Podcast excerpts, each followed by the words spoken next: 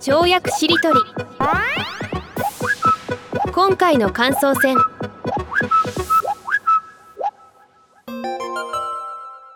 どうですか、澤田さん。まあ、ある種ね、リアルスポーツとか、まあ、体を使ったゲームとかも作られてると思うんだけど、その辺との、なんていうかな、えー人間の関わりというかね、幸せな関わりみたいなのは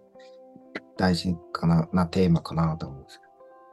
そうですね。僕はスポーツを、まあ、いろんな形でいろんな定義の仕方をいろんな場面に応じてするんですけど、もう2枚舌どころかもう3枚舌、4枚舌ぐらいでいろんな定義の仕方してるんですけど、そのうちの一つが、あのスポーツはリアルファンタジーですっていう定義をしていて、ど。うんスポーツなんて所詮ファンタジーで、あの、勝手に人間がここからここまでしか動きませんっていう範囲を決めて、こういうなんか用語を使いますっていうツールを決めて、ここに入れたら1点ですみたいなゴールを決めてみたいな感じで、で、それはなんか例えば犬や猫が見たときには全く意味不明なものなわけですよね。ワールドカップで熱狂してる人間を見たときに何やってんだって思うわけじゃないですか。ってことはやっぱり単なるファンタジーなんだけれども、そこになんか生身の体が伴うから、かつ、えっ、と、やっぱり北条さんと同じような話をするんですけれども、そこでなんか試して、なんか得たものとか、まあそこで出会って仲良くなった人は、やっぱり実生活に跳ね返ってくるんです、直接。だから、ただのファンタジーではなく、リアルファンタジーで、それが、あの、身体性を伴う遊びやスポーツの、やっぱり重要な価値の一つなんですよって話をするんですよ。で、えっ、と、ゆるスポーツなんかは、例えば、ヘンチクリンなスポーツばっかりなので、あの、ルール、何このルスポーツ、何このルールっていう、なんか未知のものと遭遇して、その未知のものの輪郭をなんか見定めるみたいなところから始まって、で、やがてそのスポーツをやっていくうちに、あ、こういうふうに、あの、自分が振る舞えば、このなんか未知のなんかスポーツの中では、うまく自分が立ち振る舞えるのねって分かってくるから、そそれ、その一連の経験自体が、えっ、と、もともと人間に備わっている、なんか、まあ、一つの生存欲みたいなものとか、あの成長欲みたいなものを、あの、巧みになんか満たす一つの手段となっていて、で、それもなんか満たして終わりじゃなくて、満たした先で、なんか身についたものっていうものが体とか経験として染みつくので、あの、すごくやっぱり、これはゆるスポーツっていうよりは、あ、スポーツが本来的に持ってる凄さだなって思いながら僕は現場に向き合ってるんですけど、ただそれはあの、すごく北条さんの話と符合する一方で、えっ、と、なんですかね、その、ゲームに没入してる時の、なんか、て天国性もあるなっていうのもわかるというか、あの、もちろんそのめちゃめちゃ依存しちゃって、なんか朝から晩まで寝ずにネットカフェでややるみたいな、そこまでのなんか没入は良くないけれども、なんか、ちょっと嫌なことがあって、で、頭を冷やしたいんだけど、冷やし方がわかんなくて、で、冷やすためにちょっとゲームやったり、ドラマとか見たりとかして、そこで得るものは直接的にはないんだけれども、なんか、頭とか脳を冷やすみたいな冷却装置としては機能して、で、1時間前に悩んでたこととか起こってたことを、あの、メタで、あ、大したことないなとか、こういうふうに相手に伝えればいいんだっていうことが、なんかそれによってわかる、ワンクッションに、日常のなんか適切なワンクッションになるんだったらいいなっていう気が個人的にはしていて、だから、限度の話になってしまうんですけれども、なんかすごくうまくゲームとかドラマとかと身体性を伴わないエンタメと向き合うと、なんかそれはそれで人生の見方にやっぱなるんじゃないかなっていうのも思ってた感じですかね。うん。すごいわかりますよね、西条さん。うん。いや、本当にそうですね。まあだからゲーム、ぼ僕もやっぱりゲームっていろんな欲求を満たすな、まあ疑似体験のね、なんかうまく構造化されたものだなっていうのはね、思っていて。身体性を伴うスポーツがまあリアルファンタジーなんだっていうのも、なるほど。だから白線引いてるわけですよね。うん。であのサッカーだって白線引くじゃないですか、ここから出たらどうこうとかっていうね。まあ、リアルファンタジーだなとかね。うん、まあそういう意味では、娘とその白線の上を歩くみたいなのも、これもだからある種のスポーツなんだと思って、ゆるスポーツ。ね、うんうんうんでパパはそなんかなんか3階まで空飛べるとか、なんかパパパはあのそ空飛べるっていう設定で僕やってたんですよ。あの白線の上は歩かないで済むように。そしたらそれずるいから歩けっつって 言われたりとか。まあそれはいいんですけど。そうそう。だから冷却装置みたいなとこは僕もそういう使い方してるとこあるなと思っていて。で、そうなんですよね。で、その冷却装置をね、今、その、走るとかそっちの方でできないかな、だ大体できないかなっていう、今ちょっと研究で、今はいいんだけど、こう、すごい過度なストレスをかかった時に、本当に今のまま、今全くややらないで、全然やらやりたいとも思わないんだけど、このまま行くのか、どっかでやっぱりそうはいかなくなるのかっていうのをちょっと研究、観察してるんですけどね。うん、でもその通りだと思いますね。日常の適切なワンクッションになればよくて。うちの娘も、あある種のゲーム、まあ、なんだろう、最近、フォートナイトとかね、なんかその前だとスプラトゥーンとかっていうのが、うちの上の娘には本当に合ってないっていうことが分かって、な何かっていうと、良いゲームと悪いゲームっていうか、まあ、そのことの相性っていうのもあると思うんだけど、うん。本当にそそのゲームをやってる時だけの冷却とかじゃなくて、そのことで夢中になりすぎて、あの他の日常生活の時も頭がそれでいっぱいになって、こう、何も他のことをやれな、やるべきことをやれなくなるみたいに、まあ、日常に、要は支障をきたしてしまうと、これもうマイナス面の方が圧倒的にでかいなみたいに。うんまあそれは、まあ端的に言うと、良いゲームか悪いゲームかっつうと悪いゲームになっちゃうんですよ、その子にとってはね。だからそれは、あの、親としては、弊害の方が大きいから、まあそれで幸せになるんだったらいいんだけど、ちょっと幸せになってる感じもしないから、まあ一応禁止で、まあ友達ん家に行った時だけやんな、みたいなくらいにしたんですけどね。うん私も、あのね、あの、ポテチ食べながらスマホの漫画ばっか読むダメ人間デーを作るようにずっとしてるんですけど、そういうすごく漫画とかでね、そう助けられてる面もありますから、全然良さもわかるんですよね。やっぱりた使用法ですよね。用法用量に注意っていうああ、うんうんうん。うんうんうんうん。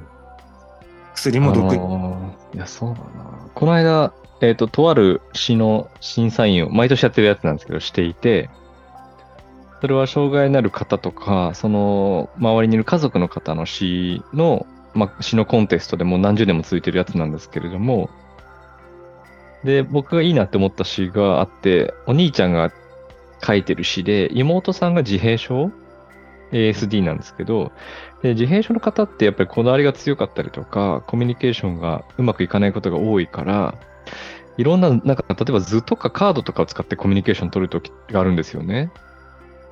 で、例えばお母さんがその自閉症の子に対して、そのカードみたいなのを出して、今日はまず歯を磨きますって歯を磨くカードを見せて、次は服着ますとか言って、カードでこう視認していただいて、理解いただくみたいなことをやるんですけど、その詩に書いてあった妹さんは、あの、なんていうんですか、その、自分で自分の取取説を書いたみたいな詩だったんですよね。つまり、私はこういうタイプだから、こういう時はこうしてね、みたいな。で、なんていうんだろうな、お母さんとかが、そういうなんかカードとかを、初めは多分出したと思うんだけれども、なんか、それを説明書にしちゃえば、なんかお母さんじゃなくても私のこと理解してもらえると思って多分書いたと思って、で、それに対してお兄ちゃんが自分の取説書けるなんてすごいなっていう詩を書いていて、いいなと思ったんですけど、だから、先ほどのなんか自覚の話もそうだけれども、いかになんかやっぱり、精度の高い、なんか自分の取扱説明書とか、まあゲームももそうかもしれないゲ。ゲームをやっている時の自分の取説もそうかもしれないけれども、で、なんか理想的には、あの、生きれば生きるほど、あの、自分の取説っていうものが、どんどんどんどんなんか政治化されてて、精度が上がってって、語尾が減ってって、あるいはページが増えていく。だからなんか、よく生きるっていうことと、目覚め続けるっていうのは、生きるごとにそのセルフ取説っていうものが、どんどんどんどん更新されることなんじゃないかなって思いながら聞いてました。更新性の取説っていいですよね。そうですよね。自分で更新し続ける自分の取説というかね。普通の取説は1商品に1つだけど、うんうんうんうんうんどんどんどんどんね、取説の内容変わっていくっていうのが、とっても目覚めるっていうのも通じますよね。うん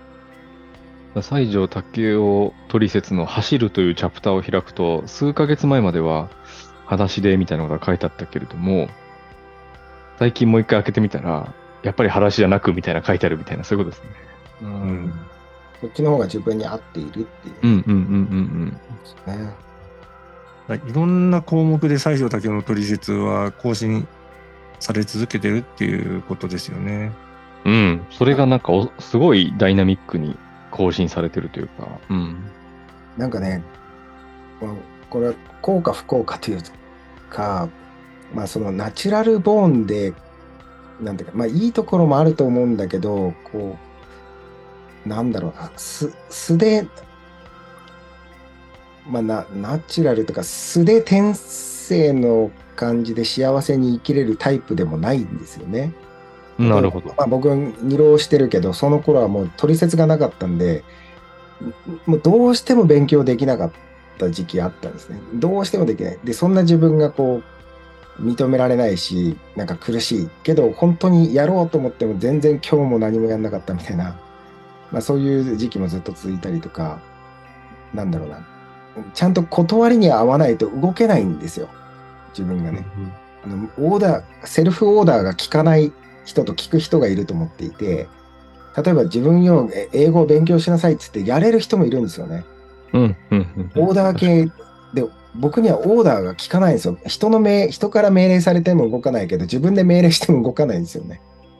で、そうなった時に条理というか、断りを作んなきゃいけなくて、自分自身に。なるほど。で、しかもね、その結構ね、頭が硬いところもあって、その断り通りに行くんで、断りの精度が低いとなんか弊害も出るんですよ、それで。なんか、成果は出したけど犠牲もちゃんと出てたみたいな。けどそれ以外のやり方がわかんないもんだからそれで突き進むみたいなね。だから、まあ本庄さんとの出会いとか、まあ沢田さんとの出会いもね、僕にとってはその自分の断りになかったそのゆるだったり脱力だったり、まあそういうものがこう、理論として融合されて、自分はまその分生きやすくなるみたいなとこあって、まあ、だから僕は理論を作れるなっていう、作らないと自分がうまく生きれないから、まあ、作ったものが他の人にこう役立つところもあるし、まあ逆にというかちゃんと僕僕が精度の高いものにしていかないと、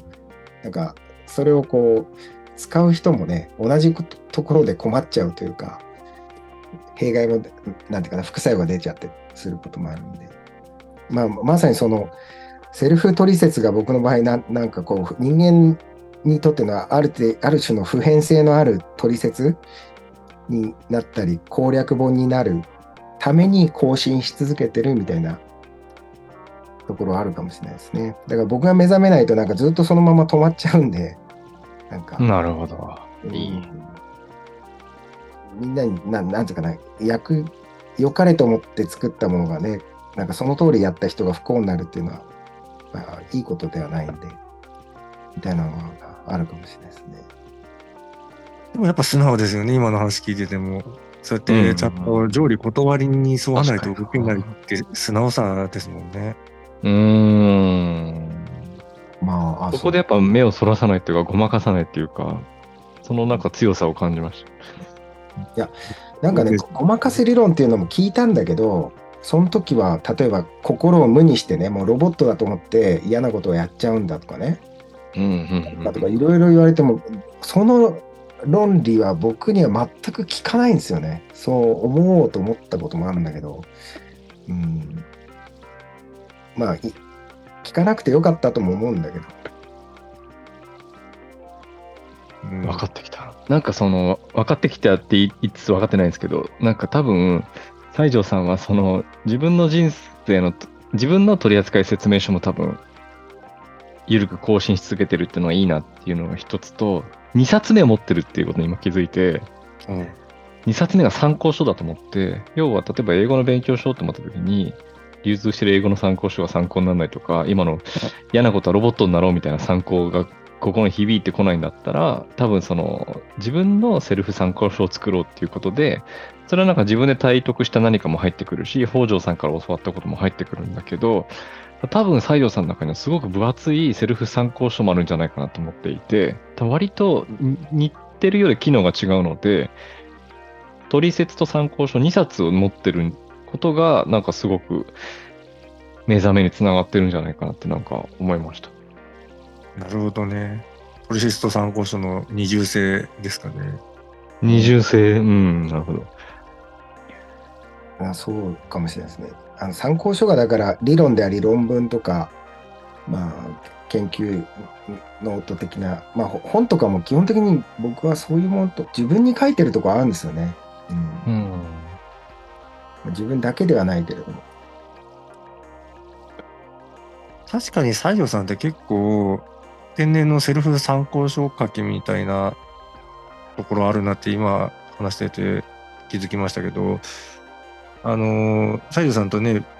バンドを組んでてで西条さん作詞の「エッセンス」っていう曲があるんですけどうん。それはその個人レッスンで習ったことを忘れないように詩にしたためようっていう歌にした曲で。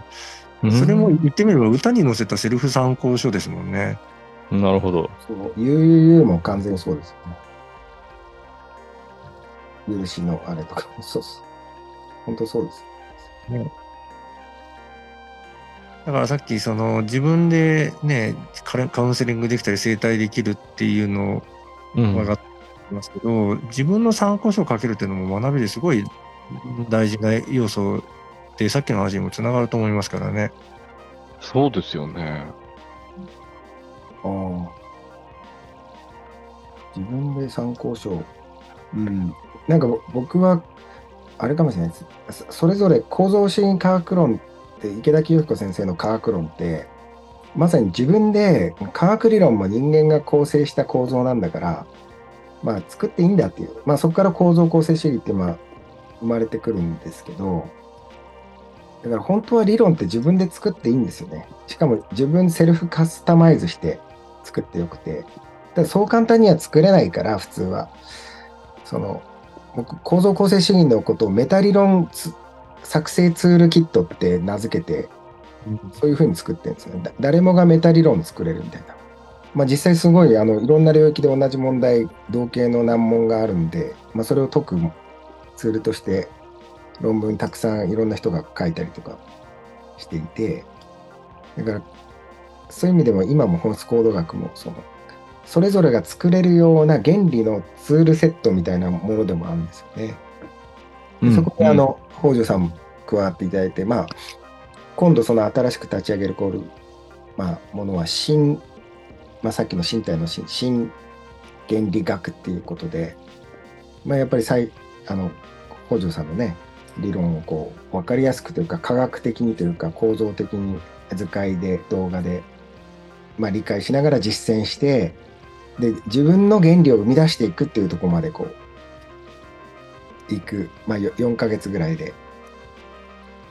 みたいなイメージなんですけどね。うん、本当は作れるようになると、まあ、いいですね。さっき言われてそうだなと思ったんですけど、で原理っていうのはアレンジを前提としてるっていうのは本当にそう、うん。ただそのアレンジの仕方っていうところまでもねあのちゃんとそのコースでは伝えられるといいなっていうかそれも実践に組み込みたいなと思ってますね。1ヶ月後までいろいろ皆さん習習ったことでやってきてそれをシェアしてでそそれをそのままあの本にねしていこうっていう、まあ、プランなんですけどね。あれ？原理ってカルピスの原液みたいなもんだから、そのまんまなかなか飲みづらかったりするから、アレンジが必然だったりもしますもんね。うんうん、なるほど同じ弦ですもんね。うんすいません。なんか、北条さん、言いかけましいや、えっ、とさっきの澤田さん同様何を言おうとしてるか忘れましたね。それだっていうことは、そうそう、そのぐらいのあれだったので、全然けど、まあ、それよりも時間過ぎましたね。うん反いやーなくなっちゃいましたね。、今日はでもなんかいい、こんな、西条さんを、西西条さんを深掘ってるのか深掘ってないのかわかわかんないですけど、西条さんを一つのなんか立脚点とさせていただきながらいろいろ議論が進んだのがなんか面白かったですけどね。うん。面白かったですね。いやは途中で話しながら気づいたのは、あのーリアルのね、あのーまあ、私と西条さんでやってる EMS のリアルクラスのゲストで澤田さんをよお呼びしようっていう話になってる時に、これがテーマだったら、ちょうど良かったなって途中で気づいたんですよね。なるほど、なるほうん。西洋さんがね、作った本質行動学のスクールだから、西洋さんを深掘りするとすごく整合性があって、ど。なるほど。だけど、まあそれもご縁で、最初からね、そうやってやろうってするとまた別物になっちゃったかもしれないし、うん。やっぱここでそれになったっていうのも一つのきっと必然性があるでしょうから、これはこれで良かったのかなとも思いますけどね。そうですよね。再来週リアル跳躍しりとりやらせていただくんですけど、なんかその時はその時であ新たな必然が生まれるような予感というか、もしますしね。うん。うん楽しみですね、リアル跳躍しりとり。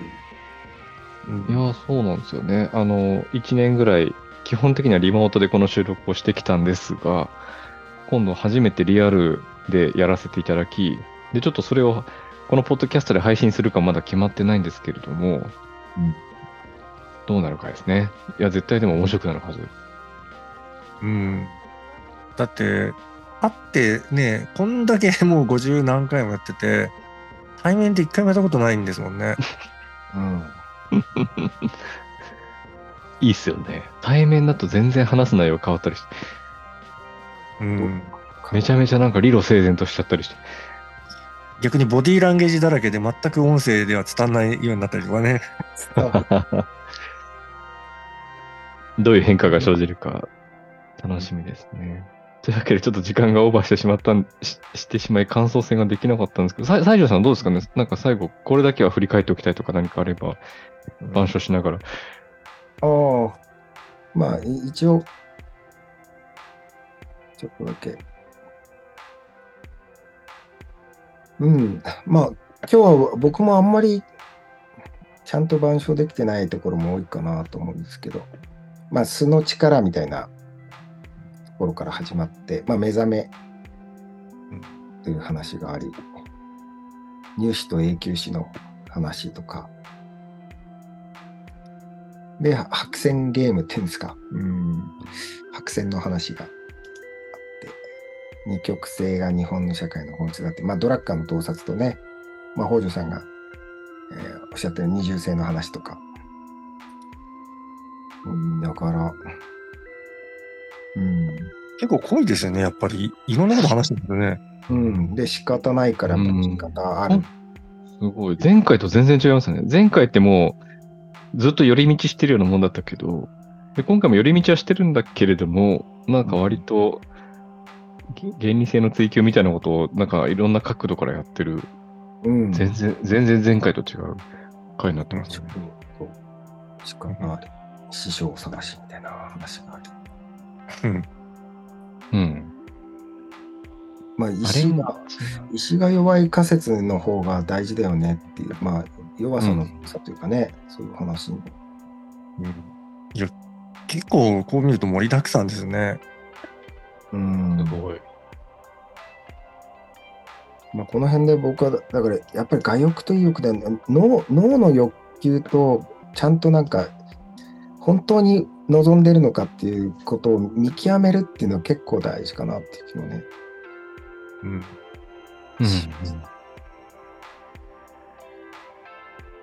そうなんですよね。だから、麻薬的な、そう、麻薬系とまあナチュラル系のうんきっとうん。ね、レセプターがあるんですよね。うん。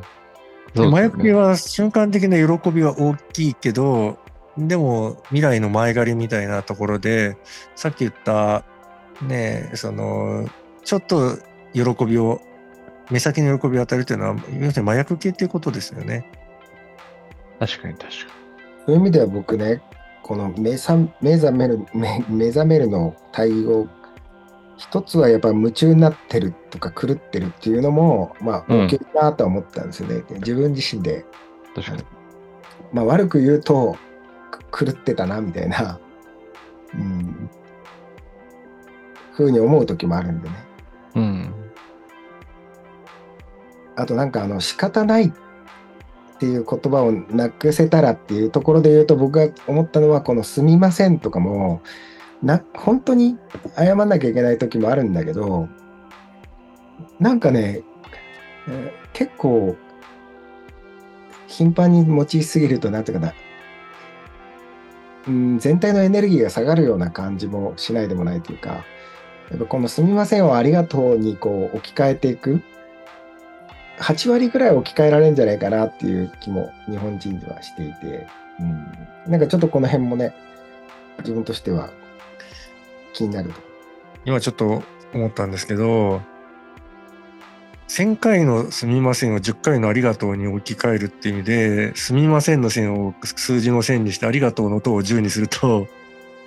すみませんからありがとうにっていう数の変換公式にもなるというのを、なるほど。くだらないけど思いつきましたね。面白い。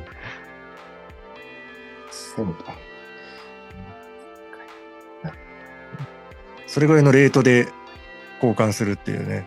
なるほど。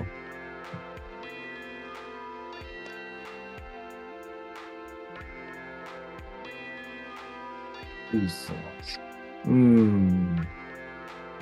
あ意外とでも字面はいいですね。すみませんからありがとうへってね。いいっすね、これ。うん、ななんでなんだろう。うん、いや、あの、えっと、白状が、ヤンキー君と白状があるっていう、ライラがおすすめしてたドラマがあって、まあ、あの、結構いいドラマだっていうライラが言ったから僕も見たんですけど、確かにすごい良かったんですよね。なんていうか、うん、教育的にもいいいいものだなと思ったんだけど、まあ、そこで、あの、はなんだっけ目の見えない女の子と付き合った男の子がなんかいろいろ意地悪というかなんかした人がいてでなんなんでかって言ったら自分が振られちゃったからみたいなね。でなんでその女の子は嫌だったかっていうともう席を譲ってもらうためにすみませんみたいにその男の子が言うから自分が悪いことでもしてるのかみたいな感じになって本当にそれが耐えられなかったみたいなシーンがあったんですけど、だからなんかその時にその主人公の男の子はまあありがとうあありがとうあざーすみたいな感じでなんていうかなすみませんって言葉全然使わないんですよね。あり方もなんか本当にも申し訳ないみたいな感じじゃなくなんか爽やかにあれあざーすってなると譲ってもらった結果としてはねその子もなんか気持ちがいいというかなんかそんな描かれ方していてまあそういうのっていろいろあるなと思ってね。うん。なるほどね。ありがとうの代わりに、けどほん本当に謝んなきゃいけない時とかもありますからね。この前僕はあの MBA のあの尊敬するあの先生とね、約束をしてた時間になんかうっかりしてて、ちょっとミーティングがなんか長引いちゃったりとかして、うっかりその時間を家にいて あの申し訳ないっすみたいな感じですぐ急いで行ったんですけど。まあ、ね謝れるっていうのはね、大事な人間としてのコミュニケーションでもあるから、うん、それも用法用量ですね。うんうん。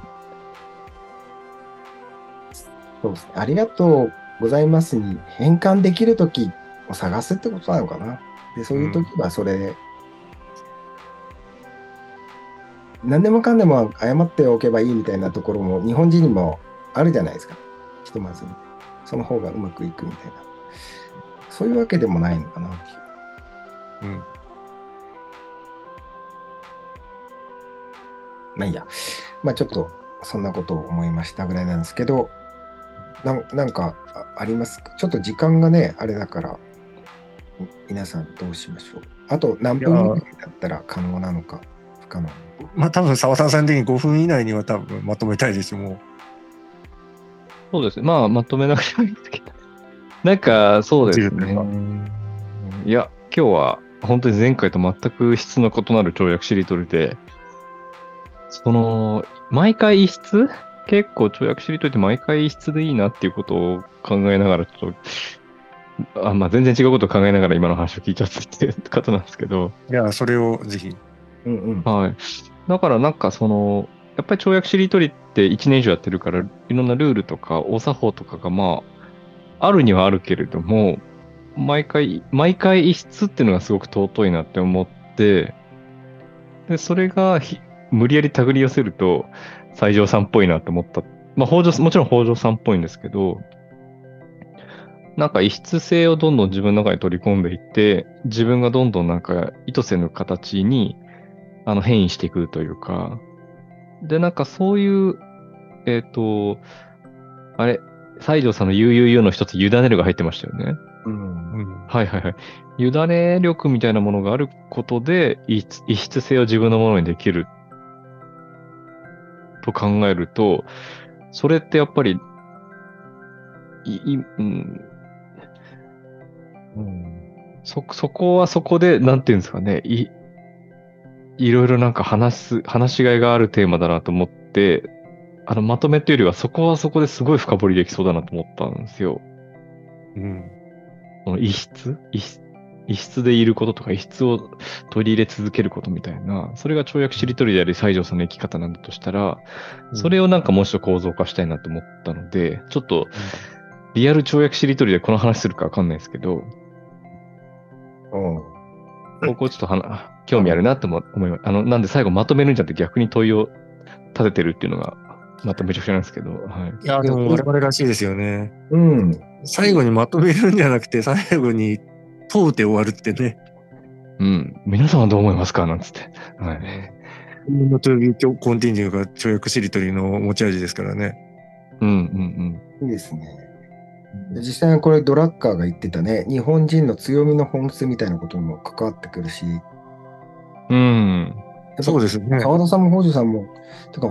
本質行動学自体もそうやってできていてね、なんかこう体系が更新され続けて、より機能的な体系に、こう、しなやかな体系にみたいになってってるんでね。うん。いや、私、最も、あの、罪のない生き物って植物だなって思ってて、何も食べて、ね、殺さずに生きてて、なんか、良心的な生き物だなって思うんですけど、で、しかも植物のすごいところって、自分たちを食べる相手のシステムを利用して種を運んでもらったりとかすらしてるっていうのが、うん。結局人間とかがいろいろ学んだり磨いた結果目指すところは植物に帰っててるなって気がしてるんですけどで日本人ってすごくだから集団暴走したりする凶悪性もあるんだけどまあ良い側面を取り出すとすごく植物的だなって思っててそれは例えばもう定期的に外部から侵略されてはまさに取り込んでるんですよね。古くは弥生文化に始まり、縄文をずっとやってて弥生が始まって、でそれで、まあ一回ね、その弥生人たちがいつの間にか完全に日本人化して、で、まあ明治維新なんかもそうですよね。明治維新ですごく西洋のものが入ってきたら、大正デモクラシーとか、やっぱり結局江戸文化とかもたどれば中国とか韓国とかいろんなところから入ってきたけど結局日本の独自の色に染まって新しいものができちゃってだからそういう意味ではすごく移民だとかそういうものを恐れるねのがあるけどそこまで恐れる必要はなくて結局日本化しちゃうだろうなっても思ってるんですよね。そういう意味ではどんどん取り入れるっていうさっきの取り入れながら自分の色を変えていくっていう日本の性質でもあり、西条さん的なとこもあるんじゃないかななんてまあ思ったっていう話ですね。最後にちょっとキーワード浮かんじゃったんで、それ言っていいですか？なんかその、今の北条さんの話を聞きながら浮かんだキーワードが、その、多分日本、特に日本人は、あの、違和感を愛するプロだなと思ったんですよね。その、い、違和っていうか、和を尊ぶっていう言うんだけれども、なるほど。和を、新しい和をどんどん更新し続ける。で、そのためにどんどん異和、異なる和っていうものをどんどんどんどんインストールし続けてるのが日本人らしさだとすると、うん。えっわかりますよ。はい。今チャットに送ったんですけど、違和感の違和にひらがなのうで祝うっていうか、なるほど。なんか、こういう精神性が、違和をたったぶというか、あ日本人にあるのかなと思った時に、なんか、今はね。はい、異質なものとかをどんどん祝う気持ちを僕らが持ってるんだとしたら、そこがなんか、そこを伸ばすことでなんか、もっと日本社会は日本っぽくなるんじゃないかななんて。はい。だから、祝いの精神。うん。違和感の岩の祝いの精神ですね。であと今、澤田さんの聞きながら思ったのは、和を尊ぶの輪っかと、岩を尊ぶの輪っかの二つの輪が重なって、そういう二重性かな、みたいな。二重リングですよね。ああ、いいですね。だから実は岩を尊ぶっていうのも、全く逆の言葉としてあったんだなっていう。で、その二つの輪が重なってるのが日本かもしれないですよね。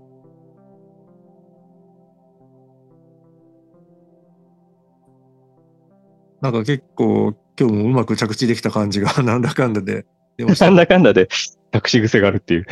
ああ。いや、だけど、和を尊ぶだけだと、なんていうかな、同一同一性みたいな方にだけにね、向かっていくようなイメージがちょっとあるけど、うん。この二重性だとなんかしっくりきますね。いや祝うってのもいいですしね。祝う。うんこれって、あの、北条さんがいつもね、コーテファースト2.0というか、ディベートしない話し合いで言ってる、まあ、異なる意見を持って生きてることを前提として、違う意見をこう尊重する、祝うというかね、なんか、祝福する、うん、そうですね。通じてますよね。そうですね。確かに祝福っていう言葉入れてますから、まさに祝うと祝福、一言で表せちゃいますね。うん。なるほどね。まあ、ダジャレですけど。っていうか。なんかでもいいっすよね。あ和和の国だって言われるほど僕、いあの、ゆあの、えっと天の弱だから、その対極の岩みたいなことがむしろ日本らしさなんじゃないかなってずっと思っていて、で、自分がなんか、去年書い、一昨年書いた歌詞でもなんか、岩を愛したいわみたいなダジャレ歌詞を書いたぐらい、うんい岩っていうもの自体もともとすごく好きで、でもなんか、和の反対極の岩に着目すること自体がもしかしたら、僕の中にいるなんか、日本人 DNA がなんか、そうさせてるのだだけかもしれないですね。うん。いやあと今ね、ダジャレですけどって言ったけど、ダジャレそのまま二重性ですからね、関係ない言葉を重ねちゃってんだから、だから日本人のダジャレ好きも二重性の表れかもしれないですよね。そうですよね。確かに確かに。いやーしかもその岩とさっきの西条さんのキーワードの石も重なってくるなっていうのもちょっと見つけちゃいましたね。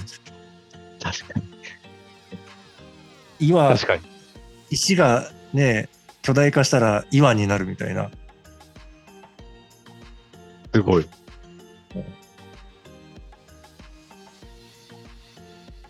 石の上に山って書いてるの今岩ですもんね。そうか。石が岩になってさらに富士になるみたいな。あ、すごいですね。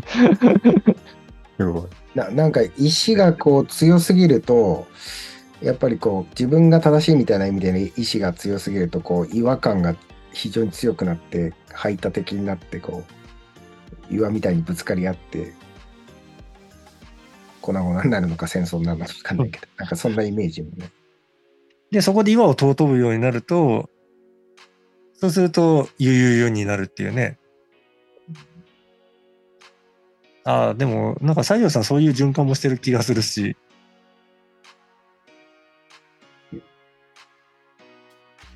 言うって不思議な言葉ですよね。すごい、このひらがなを見ると、ふなんか不思議な呪術性を感じません？なんていうの？まあ、しかも西条さん自覚的、まあ、だと思いますけど、この湯ってね、体を緩めるお湯のお風呂屋さんに書いてるね、文字ですもんね、のれんに。まさに緩めるですよね。あれですよね、戦に行くときに、なんか、ゆって書いた旗をみんなが持ってたら、もしかしたら戦意を喪失するかもしれない。う んそうですね。うんユグじゃーって言って、ゆ、ゆ、ゆ、ゆ、ゆ、ゆって書いてあると、やめとこう、みたいそうっすね。いや、この前の日曜日にあの、ゴジラマイナス1.0をこう、上の娘と見に行ったんですけどね。あの、4DX とかってあの、リアルななんかこう、アトラクション型のやつね。まあ、すごい、本当これ、歴史に残る名作になってんじゃないかなっていうのを感じたんですけど、それでね、帰ってきて、まあその UU の話になったんだけど、UU の対義語は555だなっていう。で、よく考えると、ね、あの、ジョジョの奇妙な冒険とかでもそういうシーンで555ってやるじゃないですか。あれの反対が UUU だなって。なるほどね。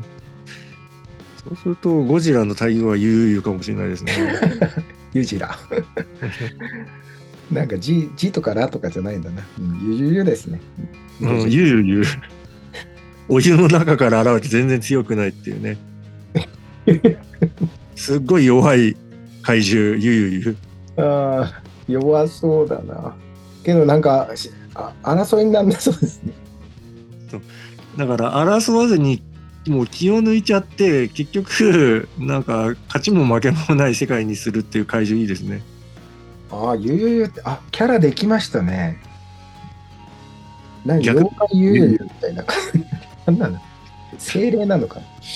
スーパーヒーローじゃないんだけど凶悪な怪獣が現れた時にユユが現れて破壊する意欲をなくさせるということで解決するという新しい特撮ね。うーん。これすごいキャラっすね。なかなか今の時代に、これからの時代に必要なの、ゴジラじゃなくてゆゆゆかもしれないですね。しかも今ね、あのー板書してるのをあのシェアしながら見てるんですけどこの「ゆ」っていう文字もうんちょっと片手を上げたなんか人なんか気の抜けた人みたいにも見えないことですよねちょっと太り気味の。うん。なんか不思議な字ですよね。見てると。だからこれこのまま「ゆ」っていう字をちょっと改造すると一つのなんか妖怪みたいにもうもうできそうなうん。「はいこんにちは」みたいな感じで片手上げてる感があるんですね「ゆ」っていう。ちょっと澤田さん的にはどうですか？このゆゆ。これ今の話で。あの、めちゃめちゃ深掘りしたいんですけど、実は、うん。娘を僕と遊びたくて、こう、部屋に乱入してきておりまして、ゆゆゆ。あの、とても緩い状況に今、こちらはなっております。そろそろね、妖怪ゆうゆうが現れたんですね。妖怪ゆうゆうがですね、あの、ズームを消そうとしてるんですよ、今。それを、ダメだよって言って止めて。素晴らしい意思はい。じゃあこれは持ち越しということにして、あけどいい、いい終わりですね。ゆうゆうが乱入して終わるって。うんはい。いやー、楽しかった。はい、楽しかったです。はい締めてください。わかりました。いやーというわけで、ちょっとさっきも言いましたけど、前回は本当に3時間の脱線っていう感じで、ずっとアイデア会議やってたんですけど、今回はなんか本当に、なんかずっとなんか、脱線なんだけど、いろんな種類の直球を投げ合ってるみたいな、まあ緊張感もいい意味でありつつ、なんかすごく異質な回で楽しかったです。というわけで、えー世界ゆるスポーツ協会の澤田でした。ありがとうございました。覚えてた。最初にね、最後はちゃんと肩書きも名乗りましょうっていうのを覚えてましたねということで、えー、思想家の北条亮でした。ありがとうございました。ありがとうございました。はい。僕はあの、最初にね、ゆゆゆっていう許し、緩める、委ねるの話題からちょっと入らせていただいたんですけども、最後、ゆゆで締められて、